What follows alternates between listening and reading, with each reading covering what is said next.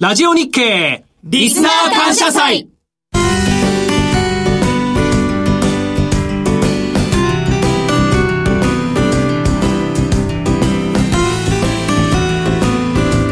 全国のリスナーの皆さんこんにちは。井上哲夫です。アシスタントの玉木葵です。さて今日は午前9時10分から午後6時までの約9時間にわたってラジオ日経リスナー感謝祭をお送りしていきますここからの60分間はプロネクサスプレゼンツ朝鮮スペシャルでお楽しみください。えー、年末のスペシャル番組ということで張り切ってまいりましょう。はいよろしくお願いします。朝鮮は毎週水曜日8時40分から9時までの20分番組。毎週井上さんが注目企業にインタビュー。そして海外市場を振り返りマーケット材料を整理する個人投資家必聴の番組ですもう朝鮮もねみんなに愛されて10年目を迎えましたね。10年目なんですね。玉木さんもあのお相手していただいてもう6年。そうですね。長いですね。来年で7年になりますね、はいさあ、今日の番組は朝鮮の目玉、井上さんが迫る企業インタビューコーナー。今日も企業2社を紹介していきます。はい、えー、二銘柄ですね。まずはランドコンピューターさん、証券コード3924をご紹介しますが、5年ぶりですかね。5年ぶり。えー、2016年に一度ご紹介してるんですが、はい、あの、もともとはね、学校法人なんですよ。その教育母体から始まった情報通信に関する、えー、サービスの会社で、非常にですね、えー、質が高いサービスを金融機関等に提供している会社さん。はい、もう一社さんが、はい、えー、2年前上場したユナイトグローさんですね。こちらは中小企業を元気にするというスタンスで、はい、えー、東京の中小企業さんね、えー、IT 化したいけどなかなかできないっていうところに、えー、サービスを提供している会社さんです。はい。さあ、そして井上さんには2022年の相場の行方についてじっくりお話を伺ってまいります。それでは、朝鮮スペシャル進めていきましょう。この番組は企業と投資家をつなぐお手伝い、プロネクサスの提供でお送りします。朝鮮今日の一社。朝鮮今日の一社。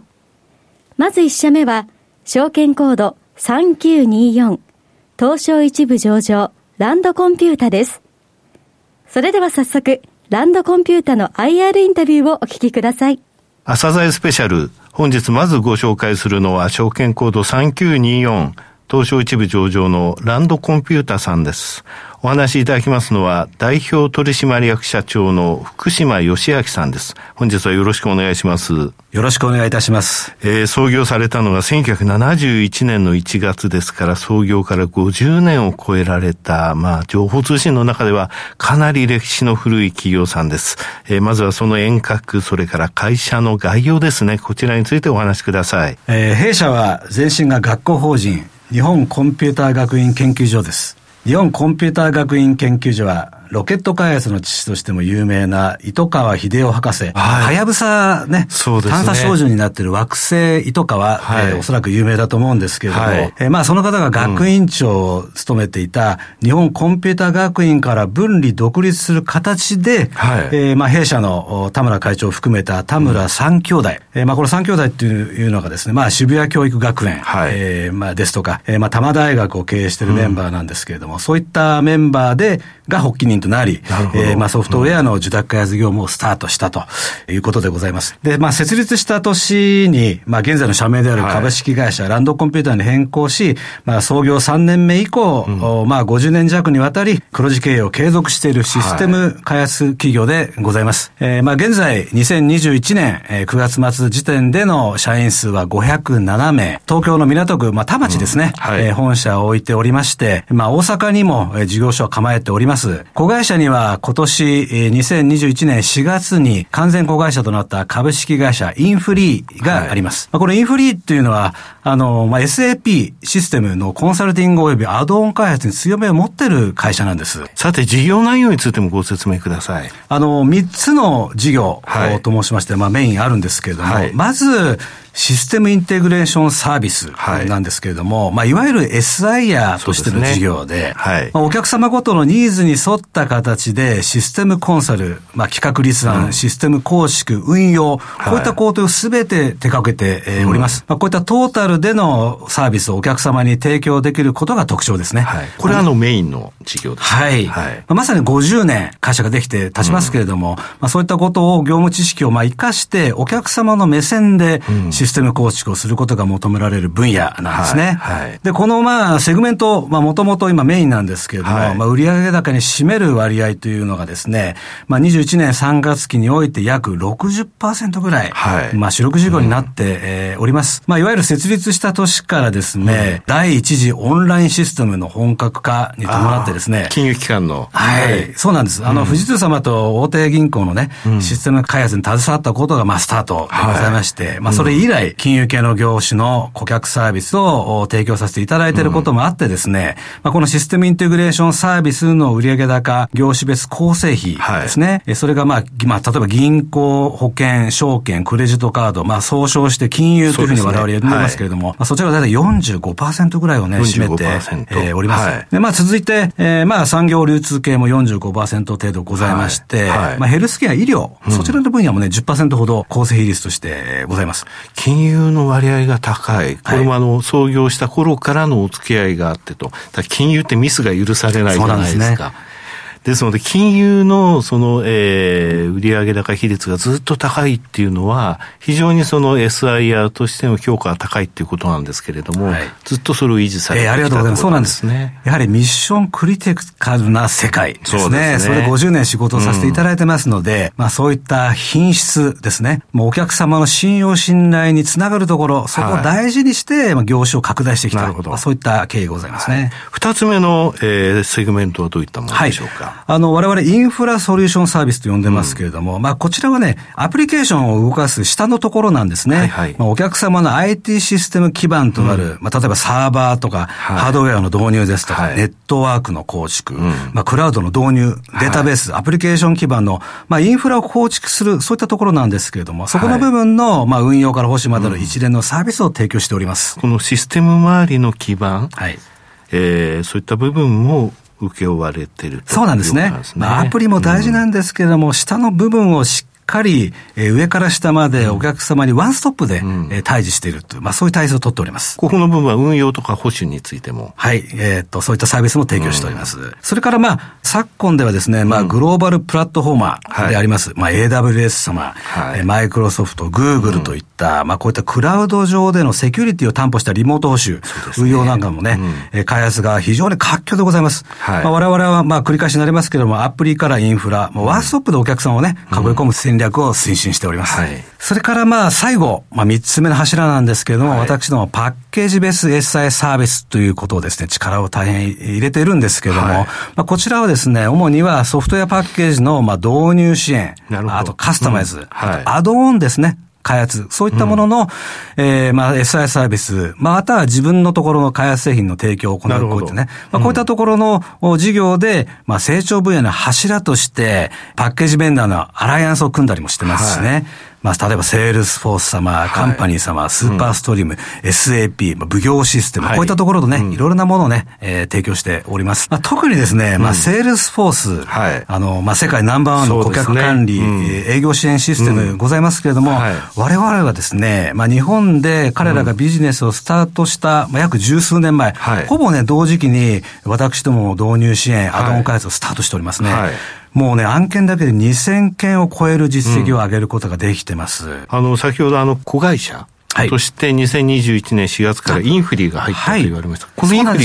SAP、はい、SAP とも言われますが、ここのところが強いと言われます、そうなんです。おっしゃる通りでございます。はい、まあ、SAP もですね、うん、まあ、大変これから非常に有力な、はい、え分野ということで、うん、私ども、まあ、そういった仲間が入ったってこともありますけれども、はい、まあ、そういった SAP 関連の導入支援、アドオン開発ですね、えー、まあ、クラウド版の会計パッケージとか人給、こういったところも非常に今伸びてるんですね。うん、はい、そういったところを、まあ、占めて、うん、まあ、パッケージベース SI サービスの分野で言いますと、まあ、第二四半期時点でですね、うん、まあ、22.3%の割合から前期ですね。はい、で、えー、まあ、第二次半期の時点で27.1%までね、今上昇させてるという、ね、今期はもう27%ぐらい、はい、3割弱まで来てるというようなね、はい、構成比率になってきております。うん、まあ、本当にね、お客様のビジネスのスピードにね、対して、はい、やっぱり品質と安全性を高めることを我々使命としておりますので、うん、今お話しした3つのサービスラインを用いて、はい、ワンストップですね。で、業種横断的な施策でお客様ビジネスに解決策をもたらすことがね、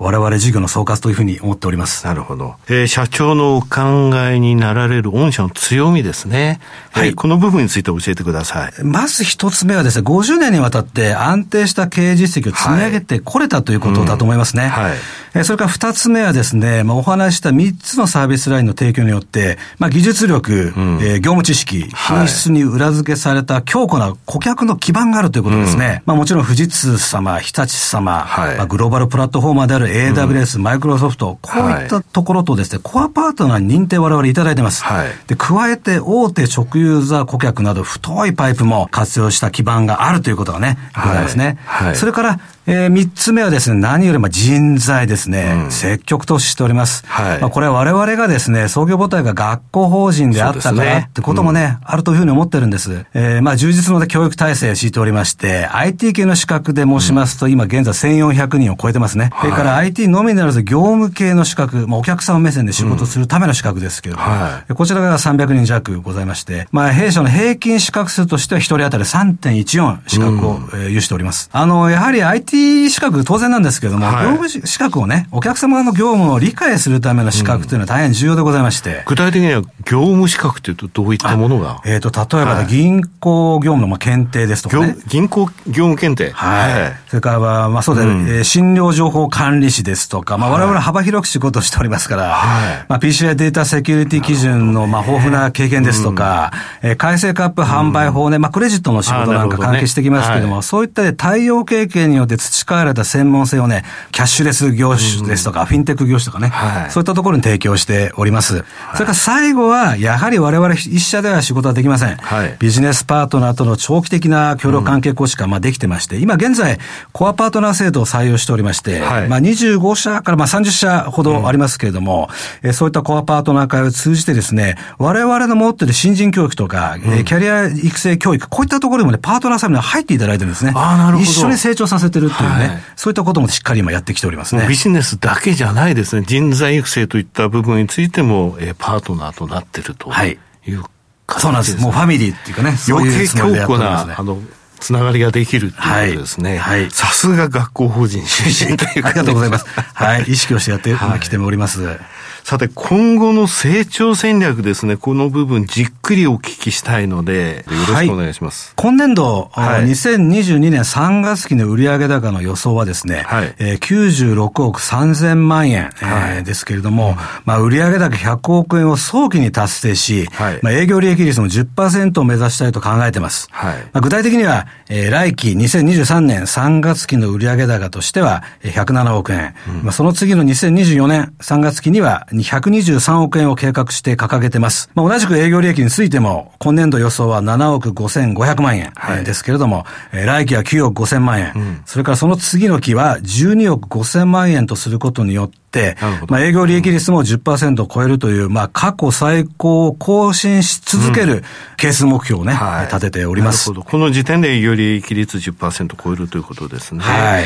えー、さて、この達成に向けた具体的な施策ですね。こちらについてお話しください。えー、まあ、弊社と相乗効果を生む事業を有する企業に資本参加して、はい。うん、まあ、グループ全体の事業規模を拡大する目的から、まあ、継続して積極的な M&A は推進していきたいというふうに思ってます。はい、えー、また、優れた、まあ、IT 商材や独自技術を有する企業との連携を深め、えー、まあ、ソリューション対応領域をね、拡大する目的から、はい、まあ、業務提携先ですね、はい、さらなるね、連連携強化を、まあ、掲げて、えー、おります。そうですね。はい、このあの M&A っていうのはやはり今の情報通信においてはもう皆さんやっぱり積極的に。そうですね。時間を買うということ、それからもういつまでもそのシナジー効果を待ってるってわけじゃなくて、M&A してよきからものすごいその親和性のある、えー、数字が出てきてるっていう、はい、そういう会社さん多いですよね。そうですね。やっぱり、ね、もう時間がとにかく大事、うん、人材、スキル、まあそういったものをやっぱりお金で買う。で、もう誰をどこよりも早くやはり成長していくということが大変重要なので、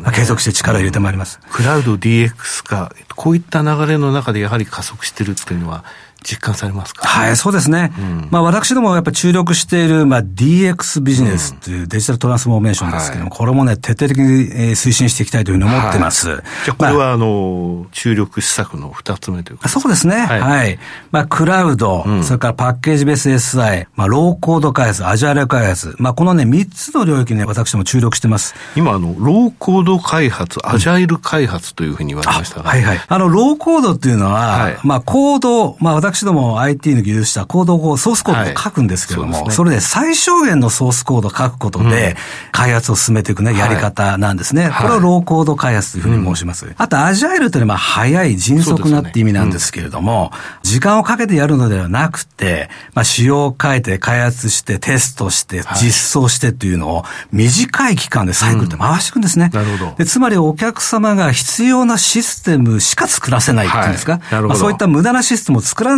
まあ、非常常にこう期間を短くするような、はい、えー、まあ開発手法のことをアジャイル開発というふうに呼んでおります。はい。あのー、まあ、ローコード開発、アジャイル開発、三つの領域に注力しておりまして、まあ、クラウドについてはですね、まあ、インフラソリューションサービス分野におけるクラウドビジネスの強化をね、しっかりやっていきたいと思ってます。はいうん、それから、パッケージベースの SI については、はい、まあ、まずセールスポスト関連が大きい、うん、まあ、十数年やってきてますから、そちらのビジネスの全社展開を継続推進してまいります。うん、それから、まあ、SAP、私ども仲間に入った子会社化した会社ありますけれども、はい、SAP ですか、まあ、AWS、こういったところのパッケージベース SI サービスの比率を向上をね、推進していきたいというふうに思ってますね。はい、それから、まあ、ローコード開発、アジャイル開発、こういったところの分野は、まあ技術力、まあ業務知識、高品質なシステム開発を生かすっていうことですね。まあ適材適所で、えまあこういったものを推進していきたいというふうに思ってますね。まあそういったことをしっかり3つの領域に注力しているということに加えてですね、直ユーザーの取引拡大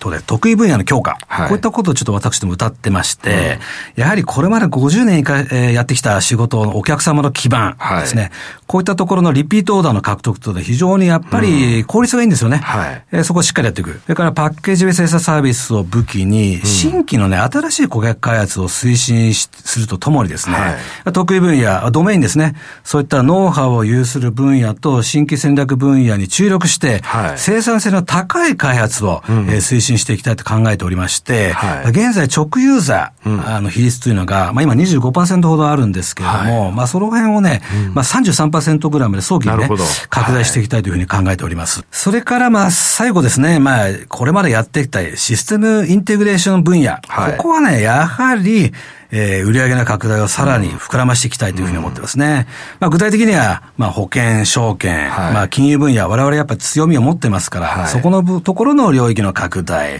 ん、それからデジタル庁スタートしましたけど、中央官庁、こういったところで公共分野の領域の拡大ですとか、はい、まあ、これまで一緒にやらせていただいている大手ベンダー様との、まあ、アライアンスの強化、うん、まあ、既存システムのモダナイゼーションというのをね、これから、そうですね、えー、進んでまいりますから、その辺の仕事をしっかり取っていきたいというふうにね、考えております。はいはい。さて、投資家の皆さんが非常に関心の高い株主還元ですね。こちらについてもお話しください。はい、あの、私ども株主還元は重要な施策と考えております。はい。えー、まあ今般、配当方針の変更を行いまして、ねはい、まあ具体的にはこれまで配当成功30%以上の利益還元とした方針であったんですけれども、はい、まあ連結の配当成功、まあ40%以上を利益還元するという方針に変更しました。これあの、2021年11月、つい、えー、最近のことですよね。はい。はい、そうですね。えー、となると、これは予想につきましても、今年度の見込み、見込みベースですが変更されたと。はい。はい、そうなんです。あの、まあ、11月の12日に配当方針の変更をね、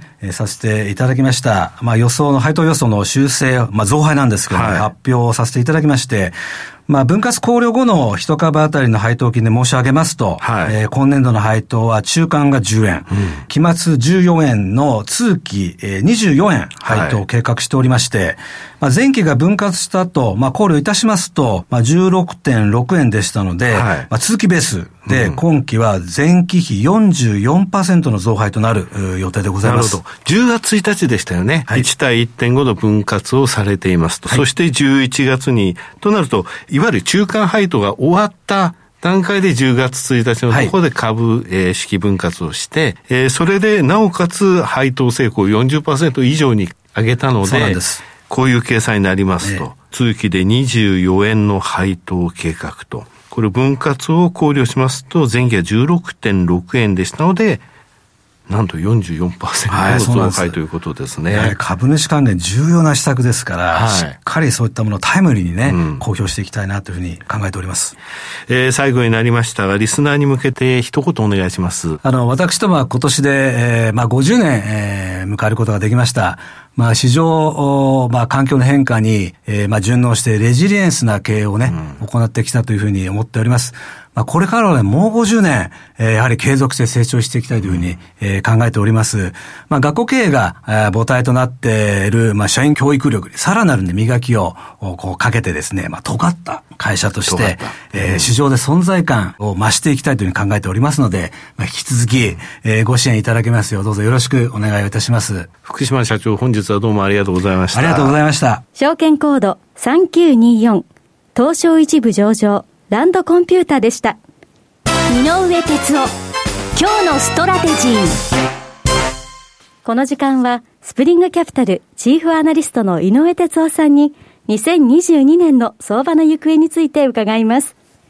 さあ井上さんいきなりですが、はいはい。うん、来年の株式市場の主要テーマ何でしょうか？これね、実はね、去年も同じこと言ったんですけども、はい、アメリカの金利だと思ってるんですよ。アメリカの金利。で、2021年の相場って考えてみると、はい、アメリカ1月、2月、3月ってそれぞれ材料デーなんですね。えー、1月ってのはロビンフッダーズって言って、はい、個人で初めてネット証券を使って株の売り買いする人たちが、まあ日本でもよくあることなんだけれども、え、これ行こうぜみたいな感じで、ぶわーっと大騒ぎして、えーそしたらね、あの、結局それが、それらの銘柄が大きく上がった後に、下がっちゃう。はい、空売りファンドがしてる銘柄を買い上げるようなことしてたんだけどね。えー、それから3月にはね、ちょっと一つのファンドで、えー、まあ、詐欺まがいっていうかね、そういうことがあって、えー、証券会社がちょっと、えー、そこに株を貸してたりとか、そういうことがあったんだけども、はいえ。ー、2月にはやっぱりね、アメリカの金利がちょっと動き始めたっていうので、はい、マーケット動揺したんですよね。今年のね、12月、2021年12月の FOMC でついにパウエル議長が、利上げについての話っていうのを出し始めたのね。はい。まずあの、テーパリング、量的な緩和の縮小の加速が決定されたんですよ。えー、11月にこれから、えー、月150億ドルずつ減少させていくよって言ったのが、はい、3月までにテーパリングを終了させると。となると、毎月300億ドル減少させていくと。はい、で、3月でテーパリングが終了。その後、利上げを開始するっていうことで、えー大体今のところ、みんなの意見でいくと、読みでいくと、3回利上げするのね。2022年に。となると今、0%から0.25%が FF の誘導金利なんだけど、はい、これは 0.25%3 回上げても、下限が0.75%、うん、上限が1%になるのね、はい、これもう立派な短期金利になってくるんだよね。この背景にあるのがやっぱりインフレ圧力っていうことなんで、はい、インフレ圧力ってのは結局経済がうまく回ってる、景気がいいっていうのがちゃんとバックにあれば、うん、それっていうのはマーケットは驚かないことなんだけども、はい、単に物の値段が上がってるぞと。それによってあんまりいい状況じゃないぞっていう時でも上げなきゃいけないってことになった時っていうのは、はい、株はちょっと揺らぐ可能性ってあるんだよね。今ね、やっぱりこのインフレ圧力の元にあるのは原油の上昇、高騰ってものもあるんだけれども、はい、それからいくつかね、他にもやっぱり足りないものあるんですよね。はいあの、東京ディズニーランドで風船売らなくなったの。あご存知ですか？そうみたいですね、うん。これね、何が不足してるかっていうと、はいヘリウムガスなんですよ。そこなんですそうね。で、日本でヘリウムガスがいろんなところで足りない状況になってるんだけど、日本だけじゃないのね。で、ヘリウムガスって風船膨らますためだけにあるわけじゃなくて、はい例えば液晶パネルとか、それから半導体の製造過程でも必要なものなのね。ええ半、うん半導体足りない上にヘリウムガスも足りないっていう状況で、はい。なかなかその液晶半導体って厳しい状況になってるんだよね。そうですようね。ん、今でもやっぱりコロナの影響ってものがあって、はいサプライチェーンが混乱してるんですよね。だからその影響ってものは出てきてて、それによる、その、なんて言いますか、インフレ圧力だけだったら、えーちょっとマーケットも揺らぐ可能性があるんですよね。で、2021年ってアメリカ株やっぱり強かった。はい。この強かった背景には2020年のコロナショックから始まったコロナパッケージって言って家計部門にお金をくれたわけだよね。アメリカあそうですよねそう。結局アメリカ人ってあんまり貯金しないんですわ。こう貯金しないそのアメリカ人が2020年の前半だけで通常の3年分以上貯金したの。これは家計に来たことによって、はい若い世代も株の売買をしたのはロビン・フッターズ騒動なわけよね。なるほど。うんそういった状況の中、需給が非常に良かったっていうことがあって、はいいや、アメリカ株は上昇したんだけれども、金利が上がるっていうのはどういうことかっていうと、はい家計分もあんまり関係ないんだけどね。ええ実はね、ヘッジファンドっていうのは、金利が上がるとお金が随分引くのよ。あそうなんレバレッジをかけてお金を借りてそれで運用するっていうスタイルがあるんで、はい金利が上がってくるとそのお金を返すっていう動きが出てくるのね。ええだから、家計はいいけれども、その、えーそういった、それ以外のファンドの部分っていうのは、少しだけお金が流れていく可能性があるので、はいアメリカのそのファンドの資金流出の動きっていうのはちょっと見ていかなきゃいけないかなと思ってるんですよね。はい。ただそういった中ね、あの、やっぱり日本株、アメリカ株って考えてみると、アメリカ株非常に2021年元気だったと。うん。SP500 って70回も史上最高値更新したわけよ。ああ、おっしゃってましたよね。そう、これ2週間で3回史上最高値を更新した、そういう計算になるのね。はい。で、そういった中で置いてかれた指数っていうものはやっぱりあって、はい。ラッセル2000って言って、ええアメリカの中で中小型株の指数って言われてるんですが、はいこれね、2000って言ってるけども、時価総額に2001番目から4000番目の2000銘銘柄なのね。はい。でこれはね、2021年の1月の後半から結果的に年末まで上がってないんですよ。ええ他のね、S&P500 とかは27%、1年間で上がって、はい。ナスダックも22.5%、ダウ19%。これが、えー12月28日までの上昇率なんだけれども、ラッセル2000というのは15%ぐらい上がってるんだけども、1月末からはほぼ上がってないという状況で、小型株いってないんですよね。こういった中、アメリカの投資家の態度っていうのは、まず、アメリカ株だけでいいと。しかもその中で大型株だけでいいっていう動きになる。あ、そうなんですね。そう。この大型株だけでいいっていうのは、これはね、ファンドのお金なのね。うーん。さっき言ったロビン・フッターズってどっちかっていうとちっちゃい銘柄で、はい。ヘッジファンドが空売りしてた銘柄を狙ってたわけだから、となると、この大きい株によって株式指数は上がってたけど、そこのところはヘッジファンド等のお金が少し引いた時っていうのは、少し勢いがなくなる可能性はあるんだけれども、一回アメリカの株っていうのは上がるとね、はい。完成の法法則っていうか、はい。そのまま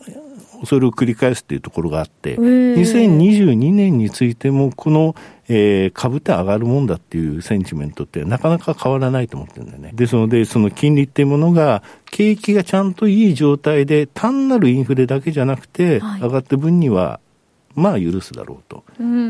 ただし、それがそのインフレ圧力だけのところで、えー急激に上がるようなことがあったときは心配かなというふうには思うんですが、はい。じゃあ日本株はっていうと、日本株ってじゃあ外国人買ってくれたのかどうかっていう話になるのね。えで、2021年については11月まで発表されてるんですが、はいこの数字を見ますと、北米1年間で11月まで468億円の日本株売り越し。えはい。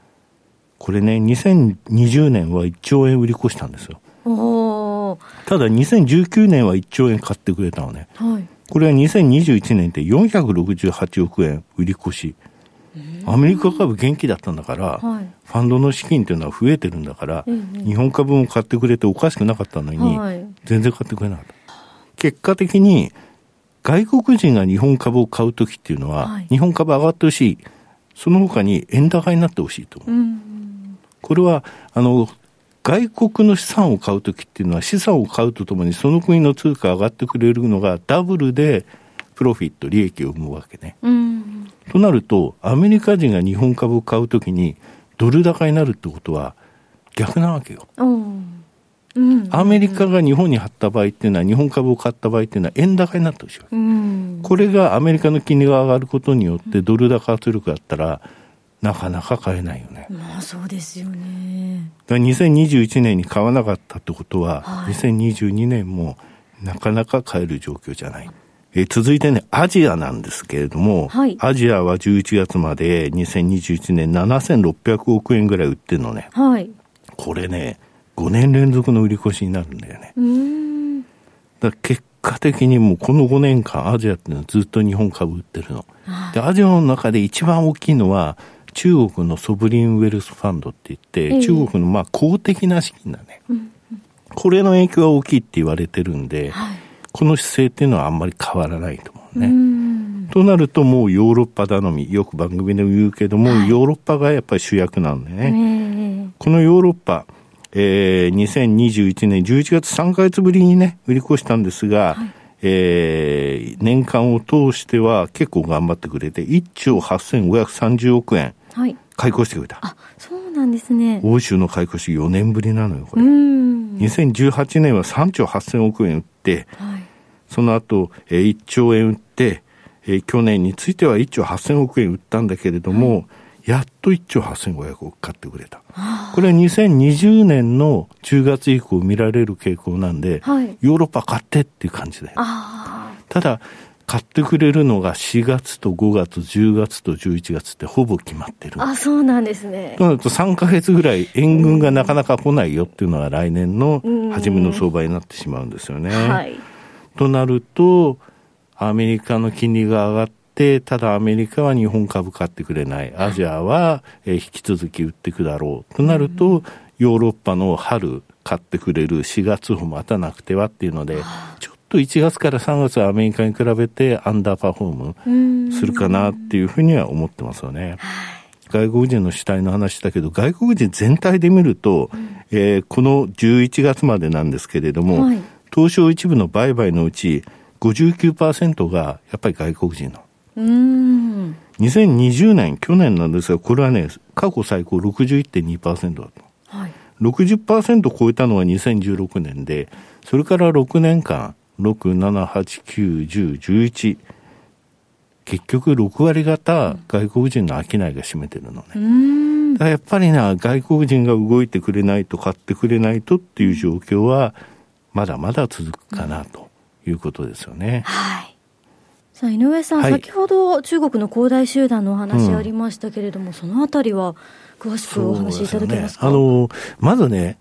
中国が他の国と違って利下げしたのね。はい、これね、びっくりだったんですが、LPR って言って、ローンプライムレートって言って、はい、えー、これ最優遇貸出金利なんですが、はい、これがね、1年ものについて0.05%引き下げて3.80%にしたんですよ。えーはい。これは全然読めなかったんですが、今、先進国の金利って上げ始めてるのね。で、アメリカについても3月までテーパリングやめて、その後上げていくよって言ってる時に、中国が下げるっていうのは、これちょっとびっくりの話で、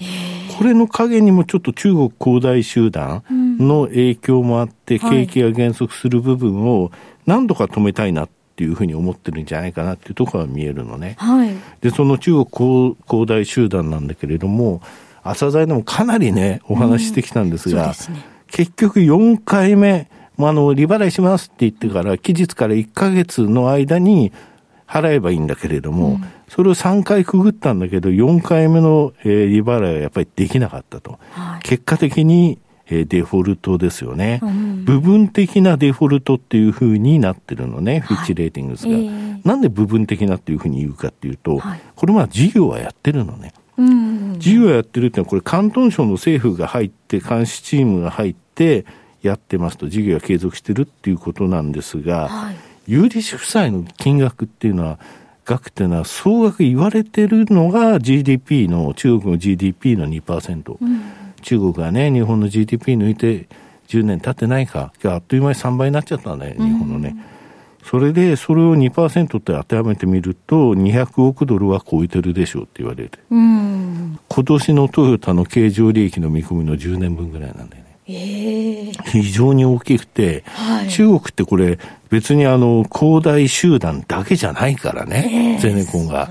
で、こういったところが出していた債券ってものの評価はどうなるかっていうので、はい。新規の発行は全然できなくなった。うん、これが12月になって一部、えー、再開されたんですが、はい、やっぱりね、海外でもその中国の、えー、いわゆるゼネコン、うん、デベロッパーって言われてるところの債券っていうのは、みんな怖くてやっぱり触れない状況になってるんですよね。はい、そういった中、中国の恒大集団のえー、オーナーだよね。オーナーの持ち株とかそういったものは、えー、どんどんどんどん処分され始めてるんですが、はい、これどっかで、この誰がどれぐらい持ってるっていうのがはっきりしてくるとともに、はい、本当にじゃあこれから先利払いとか元本って返してくれるのかっていう話になってくると思うのね。ここでヘアカットっていうのがあって、ヘアカットって何かっていうと、はい、借金してるけどこれ少し減らしてくんない？減免してくんないっていうのはヘアカットっていうのね。で、中国の恒大集団っていうのは、はい、ドル建て債で海外の投資家が持ってる債券っていうものでお金を調達してるほかに、はい、中国のいわゆるあの一般の人たちが利財商品って言って買ってるものもあるわけ。うん、となると、中国政府がもしかして、利財商品、これはもう返しましょうと。うん、ただし、ドル建ての外国人があの持ってる債券の部分についてはヘアカットをお願いするというようなことを言ったら、はい、これ大混乱なと思うね。自国の国民だけ守って、はい、他の海外の投資家に対しては、そういうことするのっていうことになっちゃうわけよ。大変ですね、それそうなったら本当デフォルトになるわけね。はい、これから怖いんだよね。だ北京オリンピックがありますと、うんえー、外交云々ってものっていうのはちょっと冷めきてるでしょ、今。そういった状況の中っていうので、中国とアメリカの関係、またこの恒大集団の、うん、えー、債務っていうものをどうしていくかっていうのは、一つね、大きな僕はテーマでまだ存在してると思うのね。これアメリカは全然マーケットが無視してきたんだけれどもね。だからこの中国恒大集団というのは、いつかきちんとした形で、その、えー、債務の、えー、返す、うん、その方向性っていうものを、いわゆる中国の政府、広東省政府とか、うん、そういったところははっきり出さない限り、はい、いつまでもこの問題っていうのは引きずるところだと思ってるのね。ブラックスワンっていうけれども、はい灰色の際っていう言葉があって、はい、それはこの中国の恒大集団のことを言ってるのね、うん、灰色の際が動くかどうかっていうところ、うん、ここはね、やっぱりこれからも注意して見ていかなきゃいけないっていうことはね。しっかり覚えておきます。はい、井上さんありがとうございました。ありがとうございました。朝鮮今日の一社。朝鮮今日の一社。今日の2社目となります。東証マザーズ上場、ユナイトグローです。それでは早速聞いてみましょう。朝鮮スペシャル。本日2社目にご紹介するのは、証券コード4486、東証マザーズに上場されているユナイトグローさんです。お話しいただきますのは、代表取締役社長の須田喜一郎さんです。本日はよろしくお願いします。はい、よろしくお願いいたします。えー、上場されたのが2019年12月でしたので、ちょうど丸2年。を迎えられました。はい、えー、まずは遠隔とですね、事業内容の簡単なご説明をお願いします。はい、当社は2005年の2月に、はい、あの創業いたしまして、うん中小企業様を助けたいということでですね、はい、中小企業を内側から元気にして社会の役に立つと、うん、まあそんな志であの創業いたしました。で、あの、初めの1、2年で、まあ様々あの実験をする中で方向性っていうのが定まりまして、まあそこからはあの本日までですね、えー、同じ内容の事業を淡々と継続して拡大を図っているということでやっております。うん、具体的にはこれあの、創業時よりされているシェアード社員サービス。そうですね。すねはい。えー、その後、コミュニティサイト、シスゾー、をオープンされて、リーマンショック後の2010年には黒字化を果たされたという、そういう歴史、はい、変革がございますけれども、はい、セグメントとしましては、インソーシング事業、それからセキュリティ事業と2つございますが、それぞれについてご説明いただきたいんですが、まずインソーシング事業って、7のっていうところね、はい、まりました。お願いします。このインソーシング事業が売上の9割ほどをですね、はい、占めている当社の主力事業と、まあ、いうことになるんですが、こちらがのもともと創業以来やっているサービス内容になります。はい、それから、セキュリティ事業と名付けておりますのが、途中でですね、えー、この分野を専門的に提供している専門会社を100%の子会社として買収いたしましたので、現在この2つのセグメントということになっています。で、まずインソーシング事業についてご説明いたしますと、中小企業を内側から支えて社会に貢献したいということで、うん、何が課題として感じられたかというとですね、はい、あの事業の発展のためには、社内に IT がまあ非常に詳しい人材が何人もいてくれたら本当に助かるなと。でね、でもなかなかあの社内で、社内のための IT をしっかりと推進してくれる有能な方っていうのは、まあ本当に見つけにくくてですね、うん、これは中小企業様全般で、社内に IT 人材が十分にいないっていう企業様が多いんではないかと。うん、なんとかできないかなということで、やはりその中小企業様の中に入って、自らが IT 人材として、うん、事業の発展を支えるっていうことをやらないと、支援していることにならないんじゃないかなと、うん、あの、メンバーで話して、そこに達しましてですね、うん、これで、えー、シェアード社員という、まあ、サービス名なんですけれども、はい、私どもが自ら中堅中小企業様の、うん、社内に入って、で、えー、社内向けの IT をえー、担いますというですね、まあ、代行サービスみたいなものなんですけども、うん、これを中心にサービスとして確立しております。SI や、まあ、システムを作ったり、うん、してくれる企業様は外部の企業様ですし、うん、またあの派遣会社はあくまでも人材を紹介だけしてくれて、はい、まあ、雇用に関してはお客様側が行うというのが人材派遣ですけれども、はい、まあ、これらのサービスは既存でまあ様々にあの素晴らしい会社があるんですね。ところが最も困っているのは、そういったまあ SIR さんに仕事を頼んだり、あるいは派遣会社様でよろしいんであれば、そういった人材を適切に選んだり、そして指示を出したりということができる、社内のキーパーソンがいないと。なるほど。ここが、あの、お客様の最大の問題だなというふうに考えておりまして、うん、私どもシェアード社員は、えー、お客様側の社員を代行すると。いうのがコンセプトになっています。大手企業様ですと、新卒で採用した人材の中から、はい、まあ、適性のある、えー、メンバーを育成してですね、長期でそういった体制をお作りになってるわけですけれども、ベンチャー企業様や中堅企業様などはですね、なかなかそういった人材を初めから育成して、あの、舞台にしているっていうことが、まあ、ありませんので、まあ、そこで、えー、私どもが、えー、素晴らしいと考えられる人材を、えー、先に集めて、で、正社員として、えー、長らく、あの、活躍できる場を作った上で、各企業様の IT 投資や大きな IT の変化に合わせて適切な人材を次々と、まあ、送り込んで、柔軟にその各宿にも対応していくと、はい、いうようなサービスを作っております。なるほど。これあの、会員制のコーポレートエンジニアのタイムシェアサービスというふうに歌われてますが、タイムシェアってことは時間割っていうことですか？その通りですね。まあ、すべてのスタッフは私どもの、うん、長期雇用の正社員となっておりまして、はいうん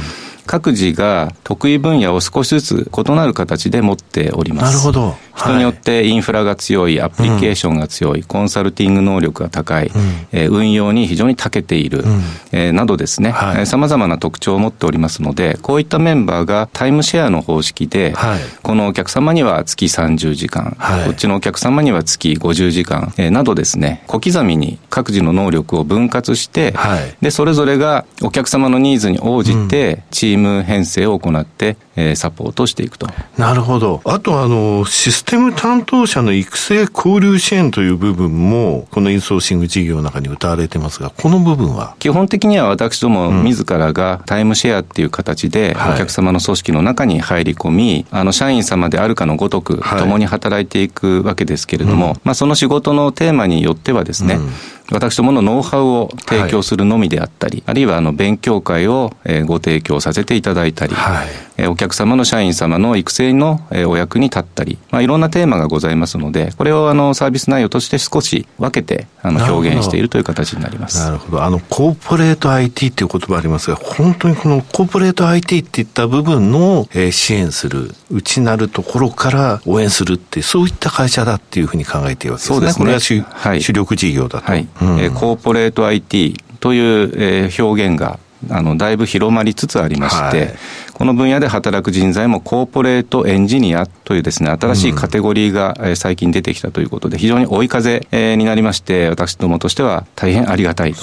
感じております。すね、お客様側に、まあ、強い人材がきちっと存在すること、まあ、それによって初めて適切な IT が選べますし、社内でそれを普及させることもできるので、人材サービスにするつもりはなかったんですけれども、はい、最も大事なのはやはり人材だという結論になって、このような事業内容になっております。続きまして、あの、先ほどあの、子会社が行っている、えー、セキュリティ事業というふうなご説明がありましたが、この部分を教えてください。はい。中堅企業様、それから大企業様の関連会社が顧客になっているんですが、うん、キャッシュレスペイメントのセキュリティについて、うん、えー、特に強みを持つコンサルティング会社となっております。はい。じゃあカードとか銀行とか金融機関向けに強いぞっていうことですか？そうですね。えー、大手の金融機関様のみならず、うん、まあ様々な小売の現場、えー、様々なビジネスの現場でキャッシュレスというのが非常に重要な、うん、取り組みになっておりまして、まあ現金と異なりまして、その場合にはデジタルデータで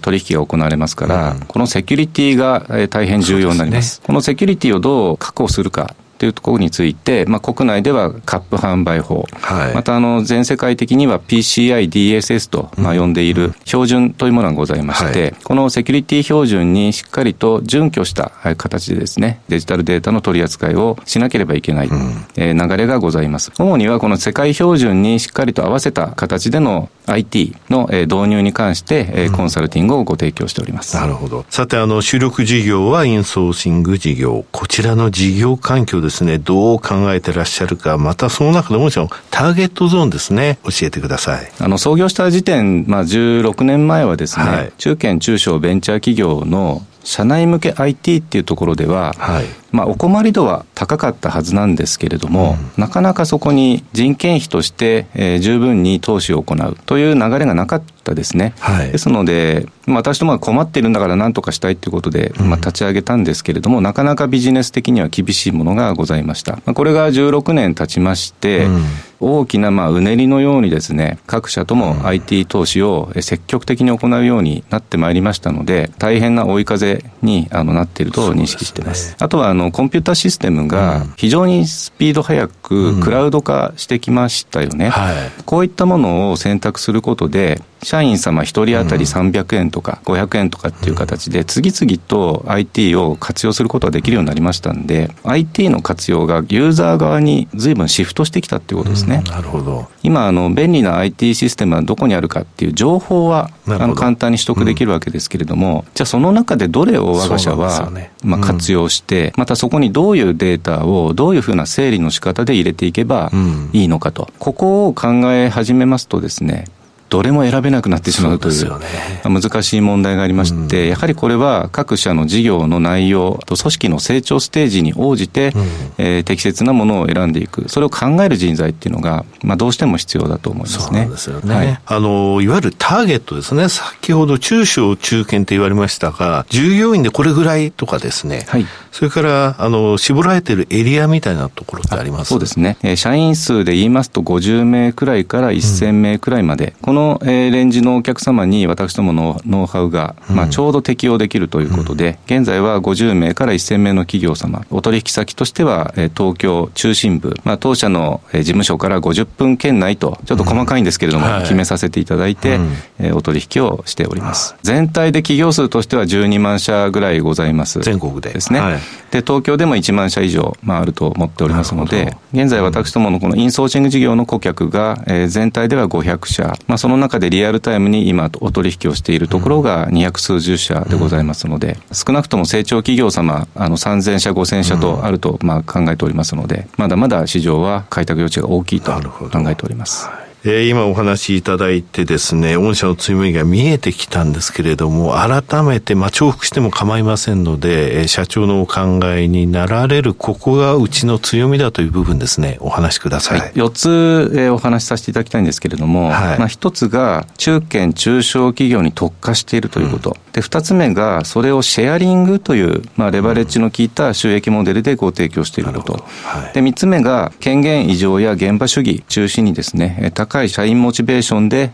これが回っていること。で、最後はこれの、まあ、組み合わせなんですけれども、結果として誰かがやってそうな事業なんですけど、誰もやってないという、うんはい、まあ、エントリーバリアがかなりあるという、うん、この4点だと考えています。これ、あの、一つずつちょっと説明していただきたいんですが、はい、まずあの、中堅中小に向けたビジネスというふうに言われましたが、はい、この部分お話しください。まず、中堅中小企業に特化しているということですね。そうすると何が起こるかっていうとですね、まずあの、それぞれの企業様が必要としている人材の時間というのがフルタイムではなくていいということになります。で、シェアリングという、まあ、モデルになってるわけですが、これがなかなかあの実現するのは難しい。まあ、社員の時間が常に売り切れてるっていう状態を作りませんと、これは事業として成り立ちませんので、まあ、そこを徹底的にあの上手に回しているということだったり、また中堅中小企業様に特有の IT っていうのが様々ございます。まあ、リアルタイムの情報が私どもにどんどん入ってきますので、これを一種ノウハウとしてまた他社様にご提供する。中堅中小企業様に特化した IT 活用方法に長けているというのが、やはり最大のあの魅力としてお客様にもご認識いただいていると思います。なるほど。また、時間単位でまあご提供するということで、比較的安価になるということですね。まあ、私どもこの中堅中小企業様に特化した価格体系、またあのそこに非常に長けた人材の小刻みな動きというのが実現できているところが、もう最大の強みになっております。まあ、結果として、えー、ほとんどの案件は、まあ、口コミであったり、あのネット上の検索であったりということで、お客様の方からあの流入してくるということで、あの、私どもはほとんど営業活動を行っていないと。ね、まあ、結果として営業コストがかからない、広告宣伝もする必要がないということで、その分お客様にはお安くご提供できるということもございますので、うん、今後とも全く営業してないんだけども、お客様がひっきりなしに来ている状態をですね、はい、あの、しっかり作りたいと思っております。うん、あの、2番目にお話になられたのは、シェアリングゆえに効率的でレバレッジの効いた収益モデルなんだと言われました、はい、この部分は？そうですね。1時間あたりいくらで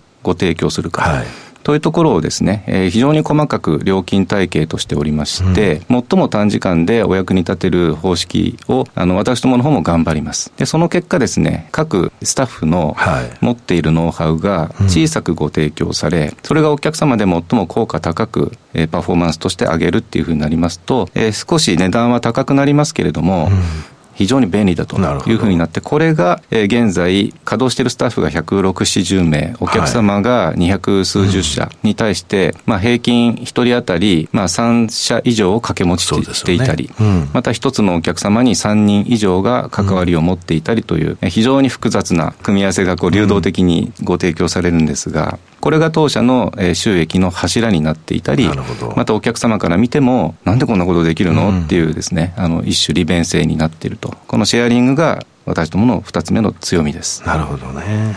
まあ、3つ目はノウハウの進化などと言っているんですが、はい、ひたすら中堅、中小企業様に特化していくことで、うん、もうどんどん私どもは詳しくなっていきますので、はい、これを社内の研修にも生かし、うん、まあ、有事アカデミーという組織を作って、若手に向かってこれを展開しております。はい、また4つ目は3つの強みの組み合わせということで、一見誰にでもできそうだしの、もう需要はあるのはよくわかるということなんですが、なかなか他社様があの参入しにくい、あのモデルになっているということでございます。さて、今後の成長戦略について教えてください。基本的には、うん、えー、お客様の需要が非常に旺盛でございますので、はい、ここに対してですね、余計な欲は出さず、うん、あの、しっかりと、えー、ニーズにお応えしていく。そのために、えー、人材をきちっと集めて、育成し、多くのお客様のお役に立つべく、人的な集団として成長していくということが基本的な戦略となっております。はいあの、成長戦略の資料もですね、見させていただいたんですが、はい、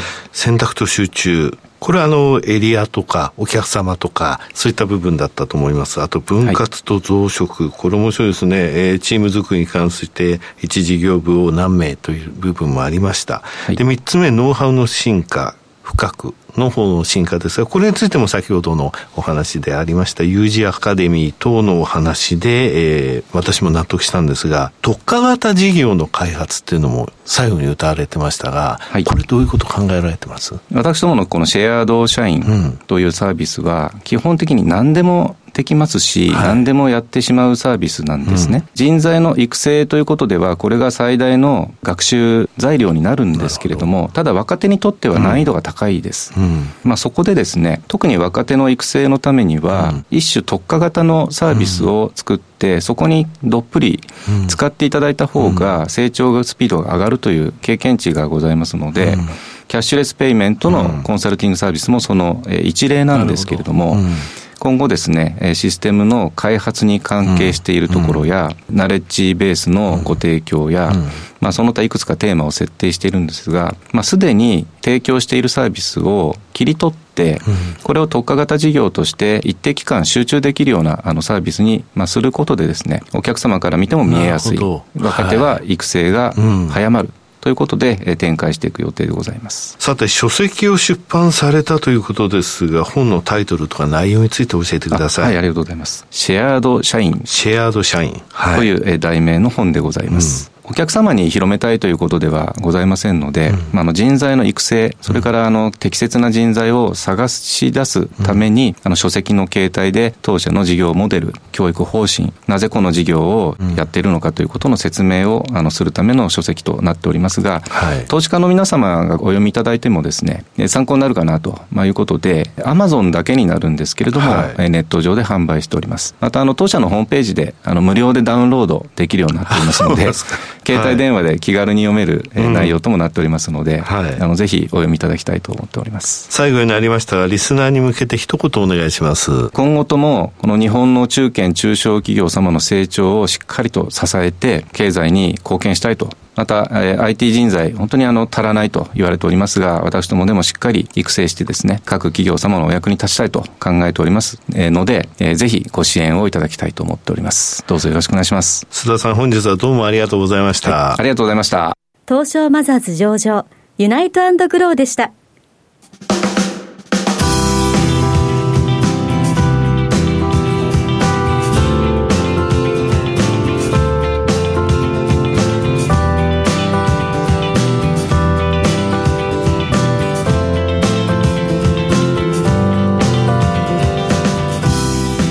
のラジオ日経リスナー感謝祭ではプレゼント企画を実施中です。番組ホームページからぜひお申し込みください。たくさんのご応募お待ちしております。さあ井上さん番組もそろそろお別れのお時間です、はいはい、そうですね。はい朝鮮も10年目。10回目の冬の特番だね。そうですね。霧がいいですね、はい。うん、来年も頑張っていきましょう。そうですね。朝鮮の新企画も始まったので、ね、運用会社のもう有名なファンドマネージャーに話を聞いて、はい、私も本当にワクワクするんでね、うん。このコーナーについても充実させていきたいですね、はい、はい、楽しみにしてます、うん、ここまでのお相手は井上哲夫。玉木葵でした。引き続きリスナー感謝祭でお楽しみくださいこの番組は企業と投資家をつなぐお手伝いプロネクサスの提供でお送りしました。